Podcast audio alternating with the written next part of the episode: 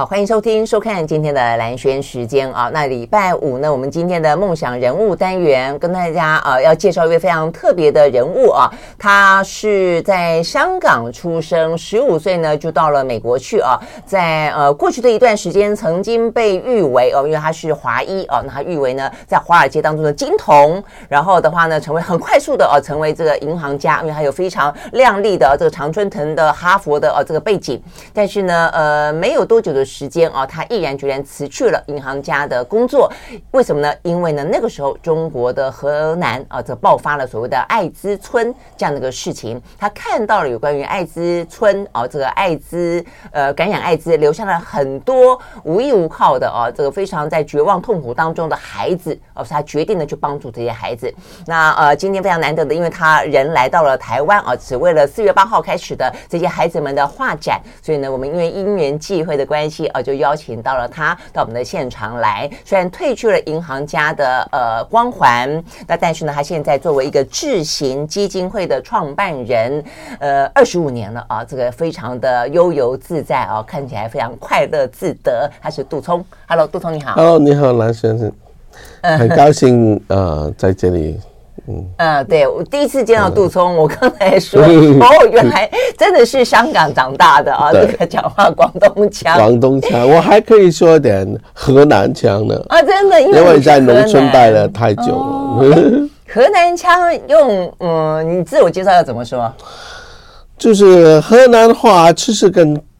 呃。国语差不多啊、哦，差不多、嗯，但是那个音调有点变化，嗯嗯，有点变化是这样子。OK，好，那这个呃，如果看我们今天的视频的话呢，这个观众朋友已经看到我桌上有摆这个他们做的月历了，我最简单的看一下，这个就是呃这些呃艾滋。呃，其实他不是艾滋病童，对不对？他们其实本身并没有感染艾滋，他是遗孤哦，艾艾滋遗孤。呃，他们呢画的一些画作哦，那其实这有点像是一个呃，算是艺术治疗的的过程吗？所以他们好多很棒的这些画，像这个叫鸟人，呃，好可爱哦，好可爱，这个很有创意，他就是。画了，呃，就把人想象中他想要飞，所以这个孩子很想飞啊。是因为呃，大概呃，我们做呃艾滋遗孤这个服务的工作有二十几年，大概做了好几年之后呢，我们就觉得呃，这个艺术治疗是一个啊、呃、开始。被讨论的事情，就觉得有很多受到了创伤的儿童，可能说不出心里的很多创伤啊、痛苦，嗯、但是通过画画呢，可以有一定的疗愈的作用。现在今天的心理学里面就普遍认可了。对，但是二十年前呢，可能刚刚开始，刚刚起步。对，嗯、所以我那个时候就觉得我们的孩子有很多受到艾滋病带来的。呃，歧视啊，还是心理的影响啊？那我就当时是开始用这个，要他们通过画画，希望能尝试一下。但是收回来的一些画作或者是艺术品，比方说我们用一些泥土，呃，泥呃做一些泥塑啊等等，嗯、呃，都是很黑暗的。当时我记得有一些画了一个呃葫芦头。骷髅头，骷髅头啊，呃，另外有一些嗯，用泥塑做了一个呃棺材，所以我觉得，如果你给一些话剧给一些小孩，他们可能画一些猫猫狗狗啊，或者是很可爱的东西啊，但是但是我们的孩子画的是骷髅头，或者是嗯做的是一个棺材，我就觉得他们心内心是多么的。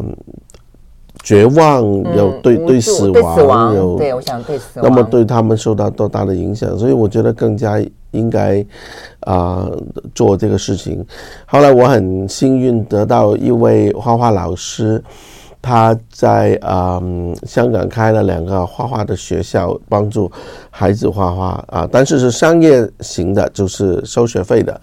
后来他说啊，等我退休呢，就可以来帮你做志愿者。所以通过李老师的带领下，我们有一代有一班的呃专业的画画老师来呃帮助孩子画画。后来嗯。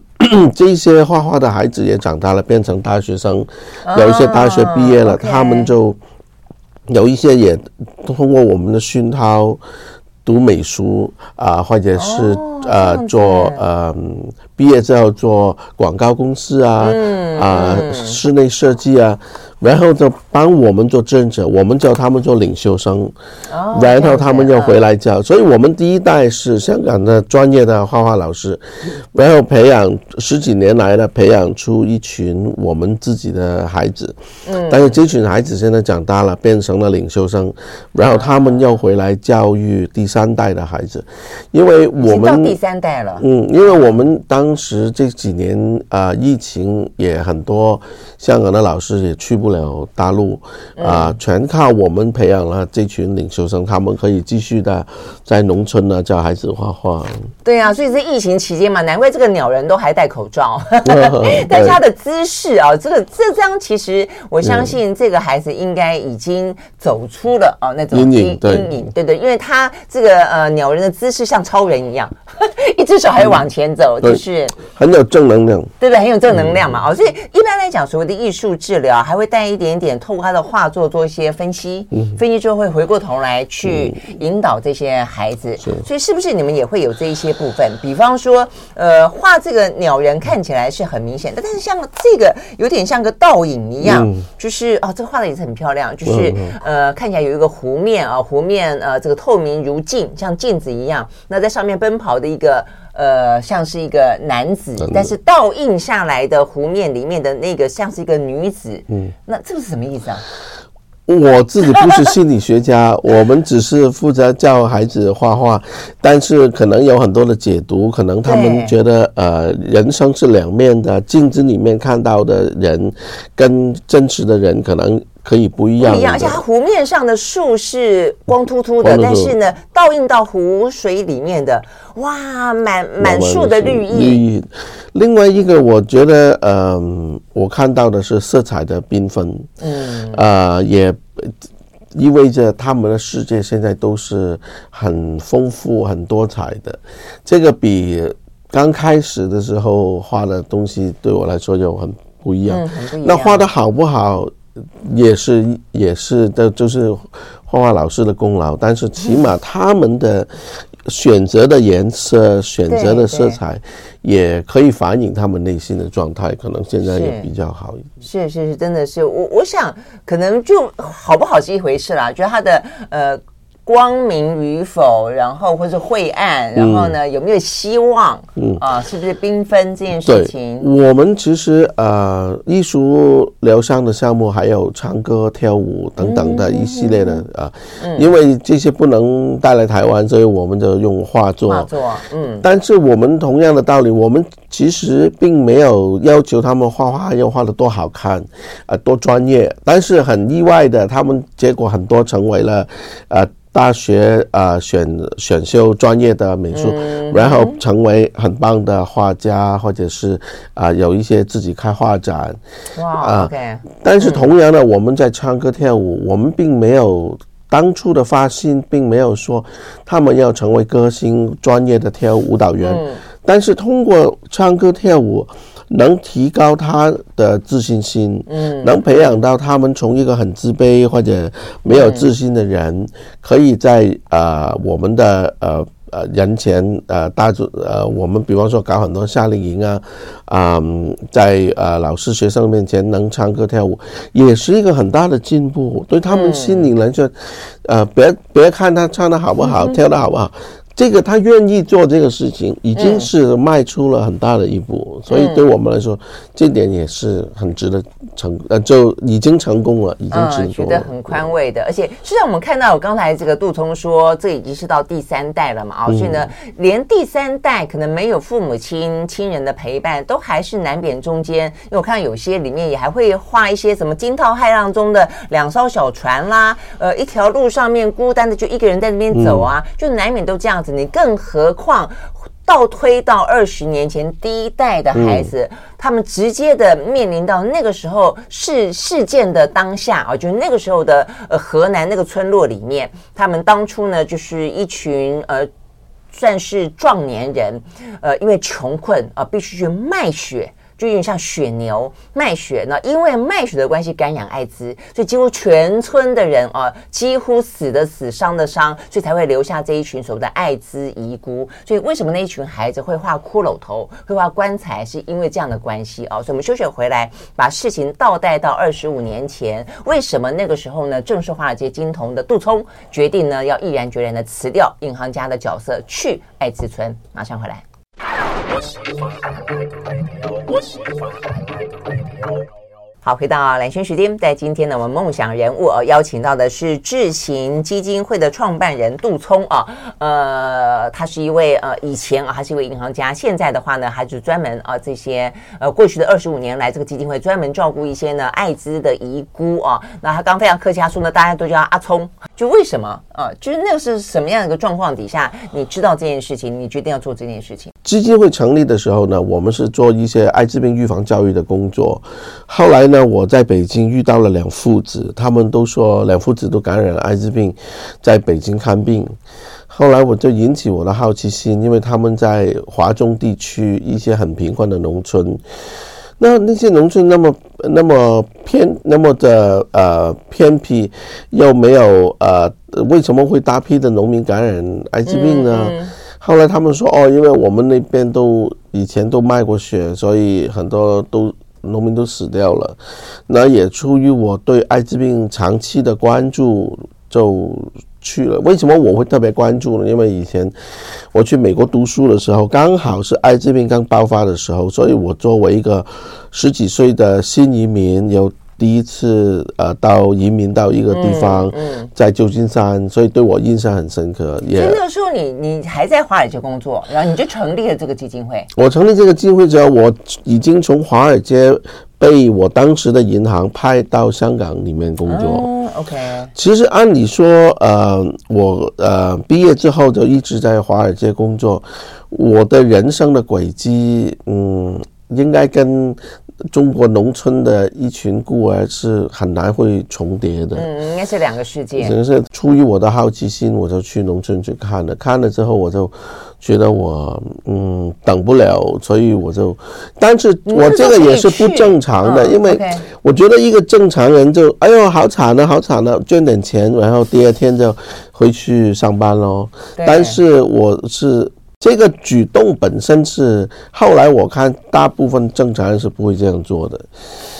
可能为什么当下那么的不正常？因为我我本来就一个不正常的人，其实我是一个很抱打不平和呃多管闲事的水瓶座，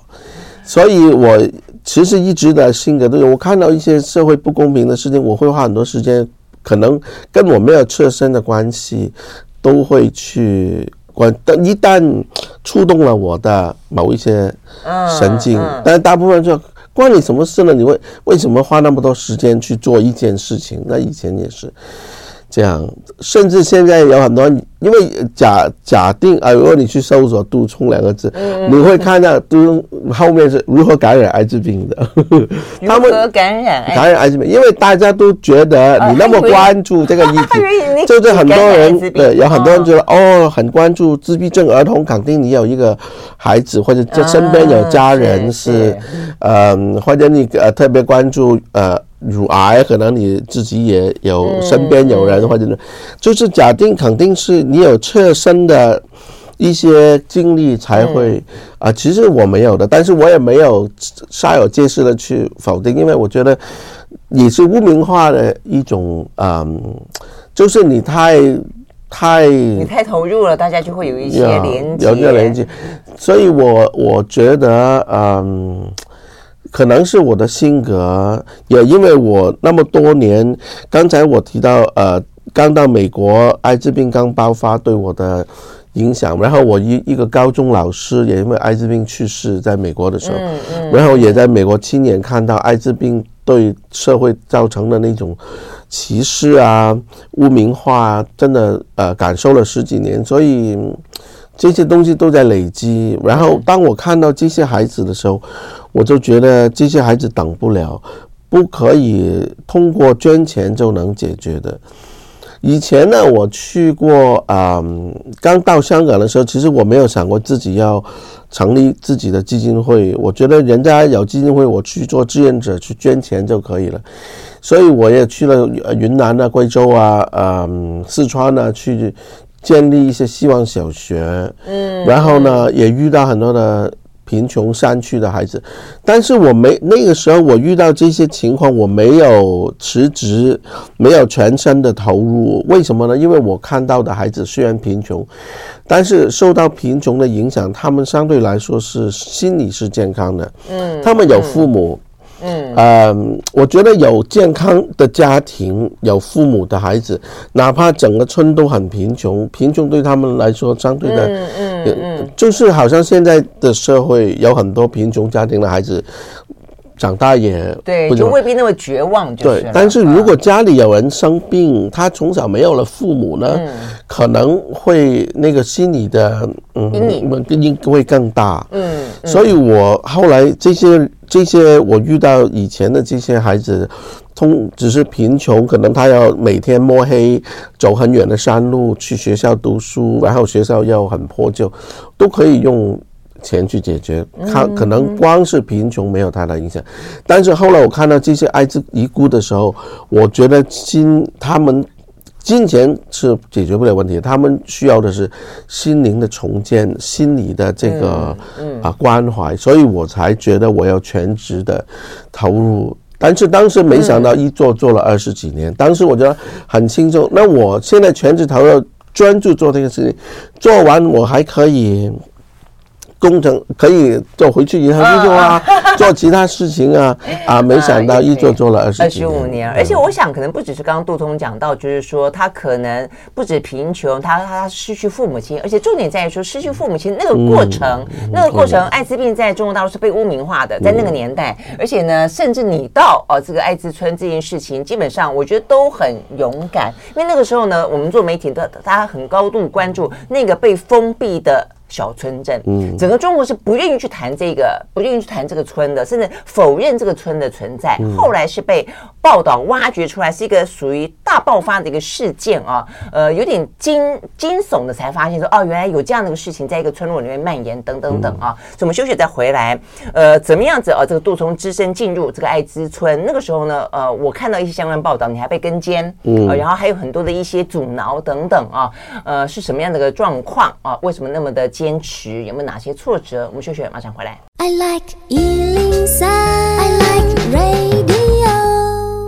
好，回到蓝轩时间，继续和现场邀请到的梦想人物啊，这个杜聪来聊天啊。我们聊的是，呃，当你心里面生出一个愿望，希望能够去帮助一些人的时候啊，他是怎么样子可以去，呃。等于是让让他们呃得到相关的帮助的同时，也让自己觉得很饱满。嗯，我觉得这件事情是很重要的啊。但是过程是辛苦的哦，所以我们倒带回二十五年前，那个等于是在二十世纪末哦，等于是在二十世纪最后的差不多十几年间，呃，这个中国大陆的河南啊，它有个村落，因为我们刚刚讲到了卖血的关系，因为很贫穷，所以因此呢，造成整个村落哦，这个呃，等于是很多的壮年人都罹患艾滋。我记得有不少的。纪录片哦，跟新闻报道去描述那个村落，已经已经已经差不多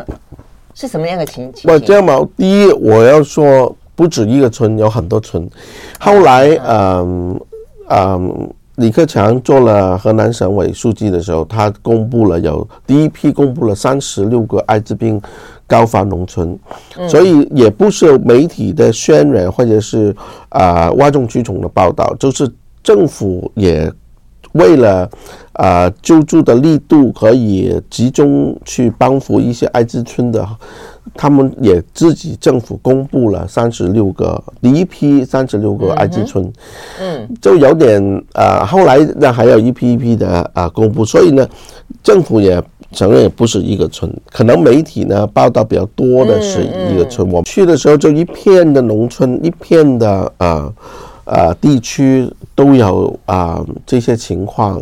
所以也让我很震惊的，也不是一两个村的问题，是整片的农，因为当时大批的农民在那个片区都去卖血，嗯，啊、呃，后来人呃人口普查，呃查出来的有好几十万人感染了艾滋病，嗯，所以这个农村才几千人，但是啊一一二零零四年的人口普查查出了几十万的艾滋病感染者，嗯、那呃所以也是啊、呃、总人数也是非常的吓人的，嗯。嗯。当时呃，我去的时候，呃，政府还是比较隐瞒疫情的情况，因为这句话也不是我说的，是后来等到二零零四年，嗯，吴仪呃，当时的卫呃，当时的副总理兼任的卫生部长，在另一场的公共卫生的事件，就是非典的时候呢，就呃，他兼任了卫生部长。他的时候，然后那个时候他出来也呃呃说呃，在艾滋病的疫情，当时地方政府也有隐瞒疫情的情况，嗯，所以等到零四年有非典的时候呢，政府的态度就改变变。的更加的正视这个啊、嗯呃、艾滋病的情况，后来也提供免费的抗病毒药物给我们的农呃这些感染者，嗯，但是我去的时候是零一零二年，那距离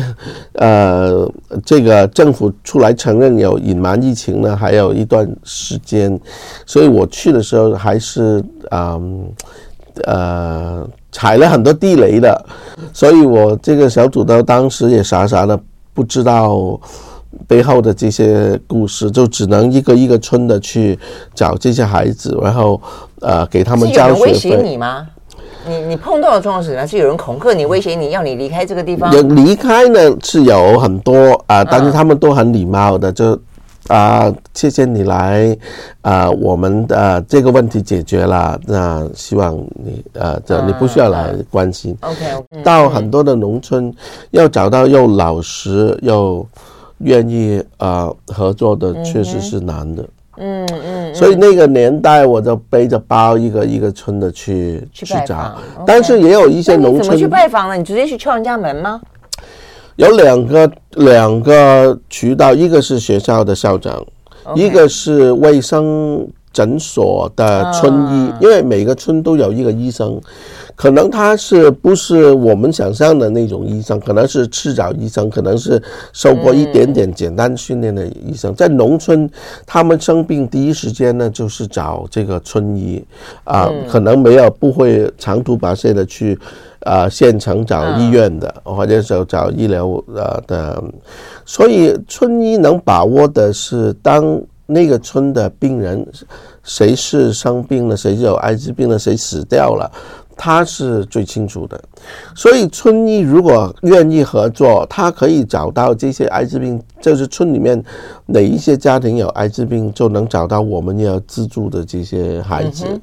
那你那时候想的要找的，就是要找那些父母双双呃，也不是我们的政策一直都是父母单方双方都得了艾滋病，嗯、因为如果啊、呃，因为他哪怕还没有死掉，他得了艾滋病，家庭的经济就受到了影响，嗯、他不能去种地啊，做农活啊，呃，就已经受了影响。另外就是。他们家里受到就开始受到歧视，所以我们不应该等父母死掉了才去帮助孩子。所以我们就父母感染了艾滋病，我们就已经符合我们的资格，就可以帮助他们。嗯，OK，好，我们休息了再回来啊。那所以呢，这个过程当中实际上是很辛苦的。我们刚刚讲到了，就是说，呃，又有一些是外力的排拒，又有一些当事人本身的害怕，所以怎么样子要打开他们的心房，让他们愿意接受，而且及时的接受这样的一个帮助，其实不是那么简单的啊。我们休息了，马上回来。I like 103, I like radio. 好，回到蓝轩时间，继续和现场邀请到的啊，这个呃杜聪来聊哦，有关于呢他目前的这个智行基金会呃、啊，过去二十五年来在帮助呃中国的河南啊这个地方呃帮助这些艾滋的遗孤啊做的这些事情。呃，我们刚刚讲到是王淑萍了，我刚刚查了一下，就是说他当初是第一个啊，这个等于是吹哨者，因为他是一个医生，嗯，他把这个事情等于揭露开来，那也让呃中国当局去面对这样的一个状况嘛啊。对我。我也见过他好几次，在美国的时候，我认识他的时候，他已经离开了中国了。后来，嗯，嗯也在呃美美国呃加了呃我们叫老外啊，然后也也安安定下来。他也回想起这些呃事情，他也一个很正直的人。他当时通报医院，对对，通通报医院也是通，也是一种。医护人员的一种社会责任心，他觉得这个事情很严重，一定要，呃呃，要通报，而且一定要让大家知道。因为除了，因为他从医院的角度，呃，一方面，呃，卖血的人是感染了，嗯，但是从他的角度，这些人卖的血进入了中国的血库，嗯，他会。输有很多人来呃医院输血，无论是车祸呀或者做手术，也会感染到来输血被输。因为我们资助的孩子里面，有一些父母就是呃卖血感染的，但是也有一些家庭环境不错的，嗯，他是父母啊、呃，就是妈妈妈生孩子的时候通过输血感染的，所以从他的角度，这个也是个医疗的事故，应该呃呃。这个通报也不光是帮助输血卖血的人，也也希望能堵堵住，不要因为输血啊，对啊，因为当时中国的血库啊有规定一定要检测啊啊，比方说异型的肝炎啊等等，但是 HIV 病毒并不是必须检测的，所以在血库对血库里面有有 HIV 病毒呢，呃。医院也没有也没有犯法，因为他们那个时候也没有法定一定要检测，嗯，所以嗯、呃，他他当时的一些提倡，但是从我，我觉得当时应该受到很大的压力，因为你这样你刚刚这样讲，其实我就想到在呃这个就是新冠肺炎一开始的时候，嗯、那位李文亮医师也是一个吹哨者，嗯、那压力多大？我觉得嗯。是，所以我我我自己我自己呢呃。嗯，聚焦呢，就是怎么去帮。既然这个事情已经发生了，我是更多是聚焦在怎么去帮助这些受害者、这些孩子。嗯，我就没有太呃。去在这个呃原就是在医疗的那个部分，对，呃，因为我也不在这个，我也不是医生，也没有在这个。是后来这位王王淑萍医师在美国心脏病发过世了，哦，也算蛮早逝的。好，所以回回过头来，这个杜聪阿聪的这部分，所以你刚刚讲到说，你一个敲门去，然后你印象最深的有没有哪哪哪一个家庭，或是哪哪一个孩子？其实我决定做这个工作。嗯，也是因为我觉得一个家庭的经历让我改变了整个人生。就是我去过呃很多的家访啊，这些农民带我去，然后其中一个家庭呢是嗯，爸爸已经因为艾滋病去世了，剩下一个妈妈带着一个姐姐跟一个弟弟，那个妈妈就很绝望的，我们我们进去他的家。他就很绝望的坐在床边，那个姐姐啊在这说，但是他我很难忘的就是那个弟弟呢，就躺在地下，因为天气很热，然后他已经啊、呃、没有穿衣服，奄奄一息，而且骨瘦如柴，就好像我们看见很多非洲一些饥荒的那个照片一样，然后他就过来说：“你快救救我的儿子！”我那个时候就很。我不知道为什么我很感动，可能这个就是恶的关系吗？不是，他也感染了艾滋病，那个小弟弟也感染了艾滋。然后我看到他那种奄奄一息，很很想被救活，但是呃，很又很绝望的眼神，就好像一个啊、呃，在水里面快要被淹死的人，很很努力的挣扎，但是结果还是被。被沉下去了的那个感觉，让我很就是有一个小生命在我眼眼前这样的，嗯，求助，然后也呃让我的真的跟在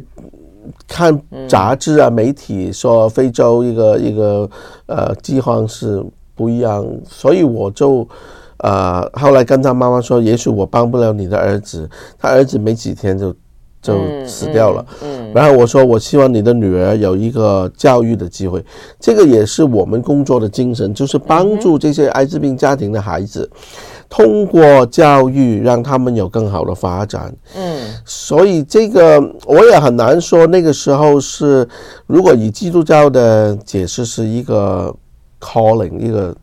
上帝的呼召唤，但是可能是那一那一刻触动了我的心灵，我就决定要全心投入去帮助这群孩子啊！我想可能是那个眼神，对不对？就是就是，可能是嗯天意啊，可能是就是嗯就打动了我。嗯嗯，但是做了无能为力的感觉是非常非常受创的。有，而且。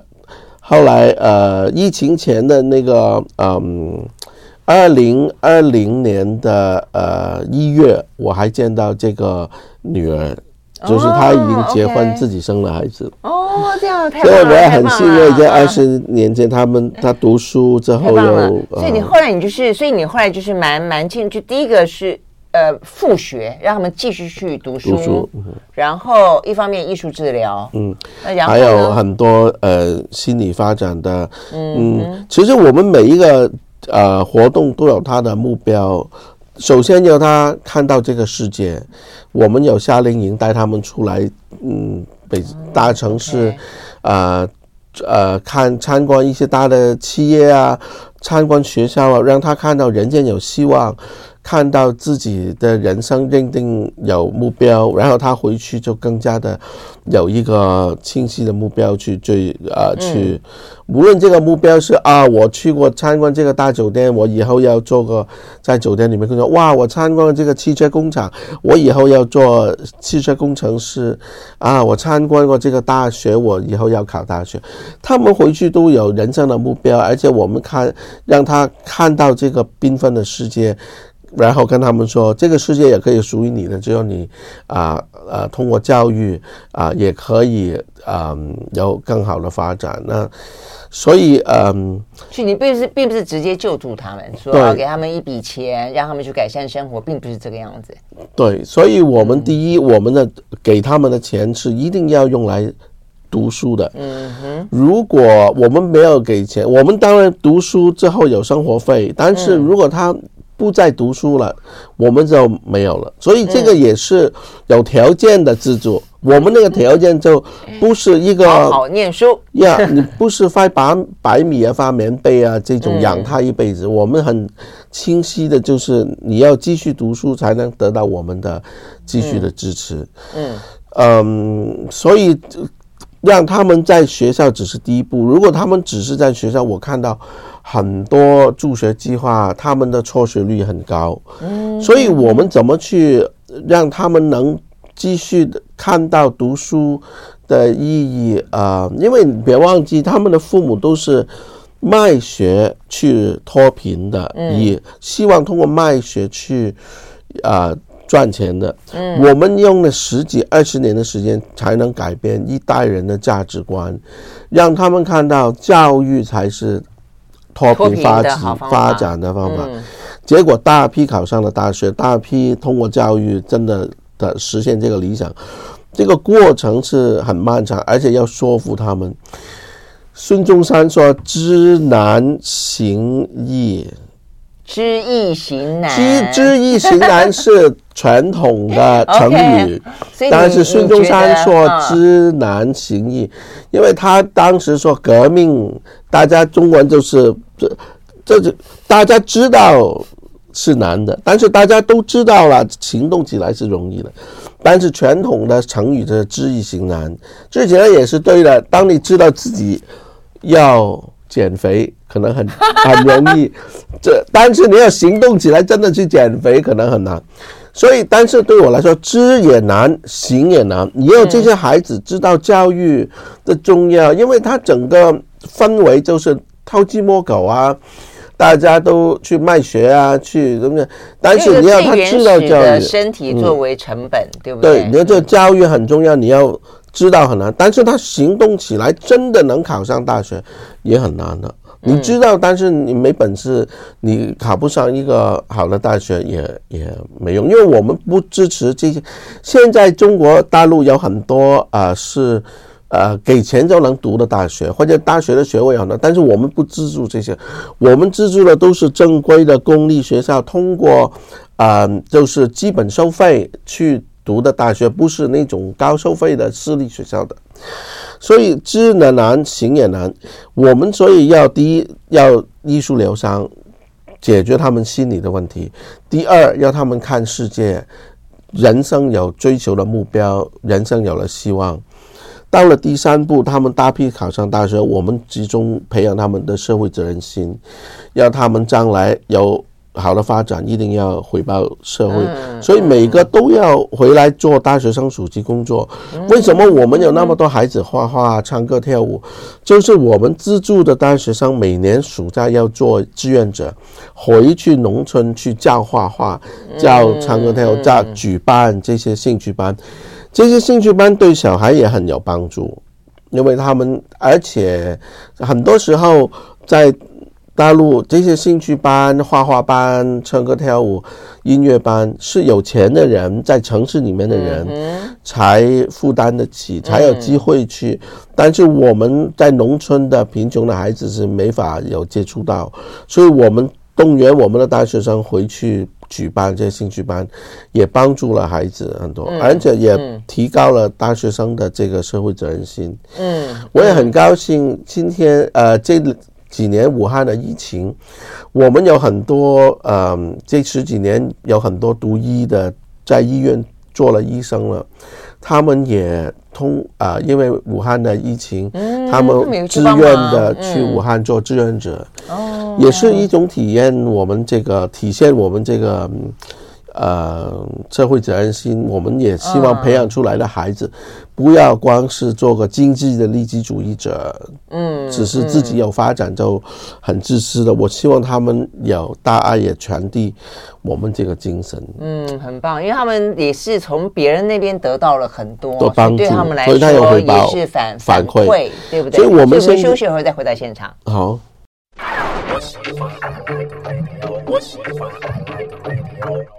好，回到啊，蓝轩时间，继续和现场邀请到的啊，这个二十五年来知难行难啊，但是呢，也一路了陪伴这些艾滋遗孤啊的这个杜聪。好，那我们刚刚讲到，就是呃，真的很不简单啦，而且你现在等于是看着他们都已经长大了吧，念大学的，你刚刚已经讲有结婚的了，嗯，所以你有参加他们的婚礼吧？我参加了很多，你也也也让我哭得稀里哗啦之类的。是因为从小看着他们长大，到了最后他们能结婚，呃，也有个幸福，而且我做了证婚人。其实我当时是心情很复杂的，因为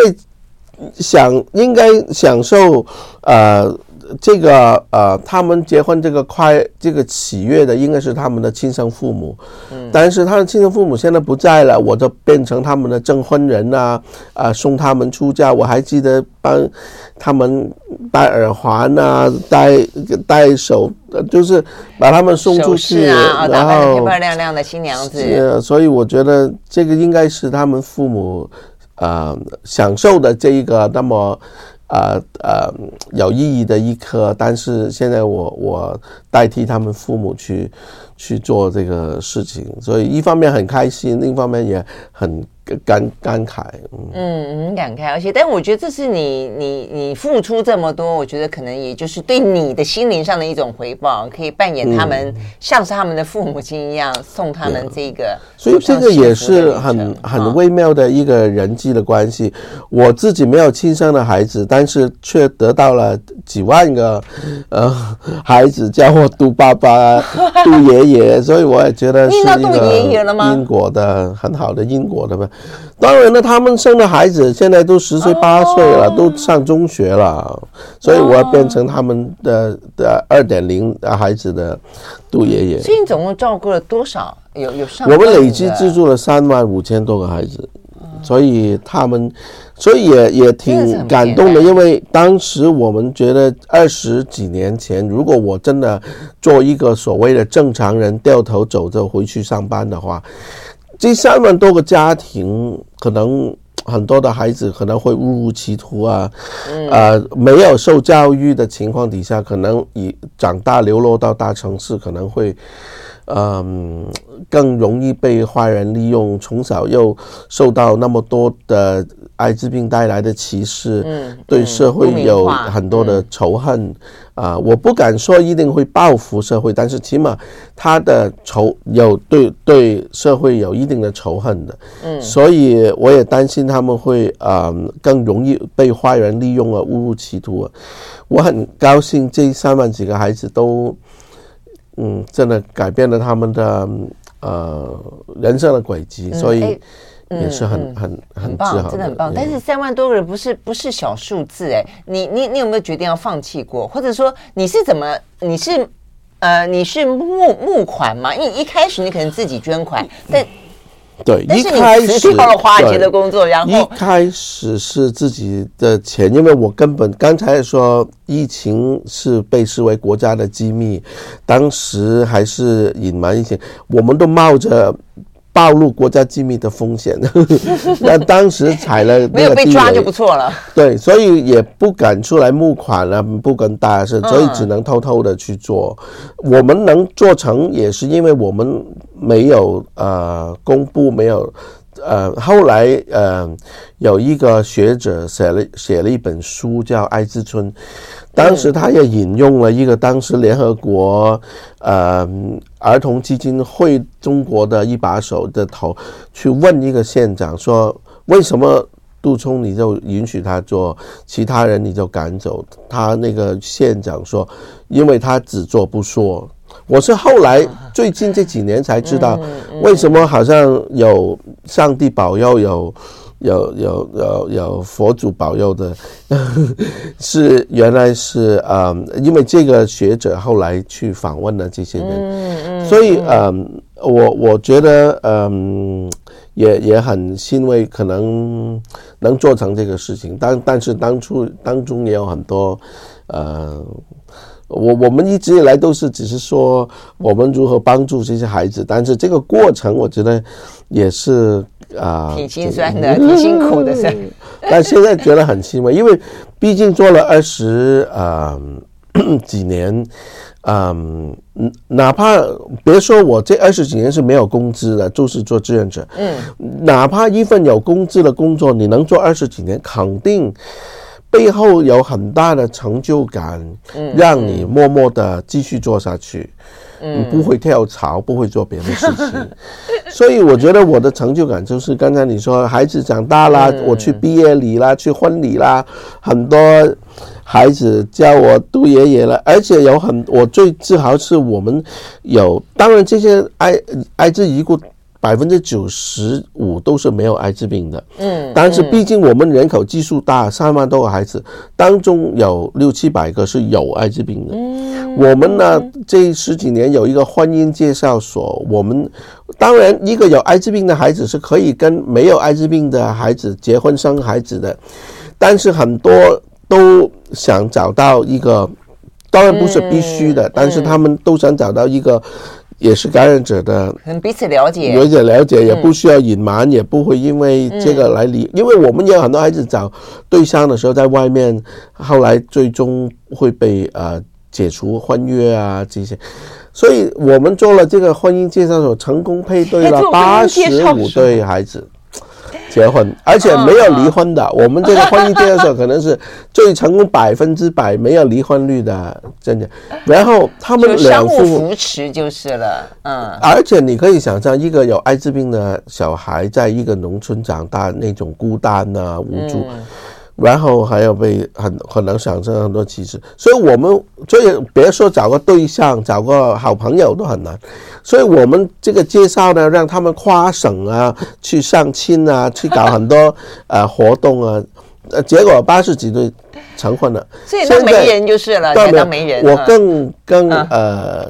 非常自豪的就是这八十几对孩子生了一百一十二个宝宝。嗯，都是没有艾滋病的。嗯，你要知道，他们父母都是有艾滋病的，但生出来的孩子通过现在母婴阻断是没有艾滋病的，所以他的爷爷奶奶当时很绝望。因为艾滋是要透过血液嘛，他们只要不透过对，因为而且现在有很好的母婴阻断的技术，嗯，所以很多爷爷奶奶当年觉得很绝望，以为自己会断子绝孙，这些孩子这些孙子。这一辈，呃，有艾滋病，他就就没有。现在我们把他孙子这一辈，帮他们找到女婿、孙女婿、孙女婿、孙媳妇，然后还生了一个曾孙，还是没有艾滋病，他就还是觉得这个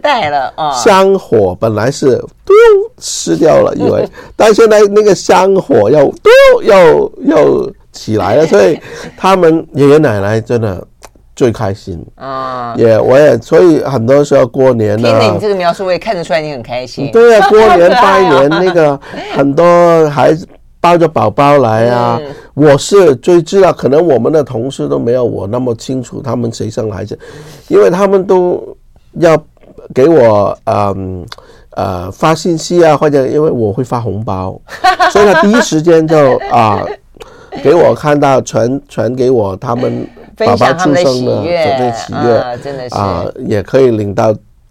爸爸的红包，所以我也很高兴，因为本来我很绝望，以为这些孩子，嗯，当时也活不过了，有一些真的，嗯，现在通过医学的发展，他们不单是长大成人，还找到另一半，还组成家庭，还生下。一些没有艾滋病的孩子延续了下去，嗯、所以人间就是不要太绝。这个是我这生命的一个很大的喜悦。嗯，所以我也觉得我做了这辈子的这个工作也没有这怎么说啊、嗯，没有遗憾。很值得，很值得，不只是没有遗憾，所以一开始还得要默默的行善，但现在终于可以让大家知道了啊！所以这个画展，对，这个画展，四月八号，对对对，我想说这个画展是。主题啊，二十五周年是用玫瑰园，嗯、就是刚才啊蓝轩姐姐说的，我们这个呃当时其实现在我是看到这个玫瑰园已经开花，啊、嗯呃、结果有很缤纷的玫瑰。我们自行一直以来的宗旨是反歧视、健康平等，我们就希望这个玫瑰园是一个没有歧视的健康平等的一个。一个一个花园，我们资助的孩子，我们的持份者、捐款人、义工，可以在里面很自由的、坦坦荡荡的在阳光底下、彩虹底下，呃，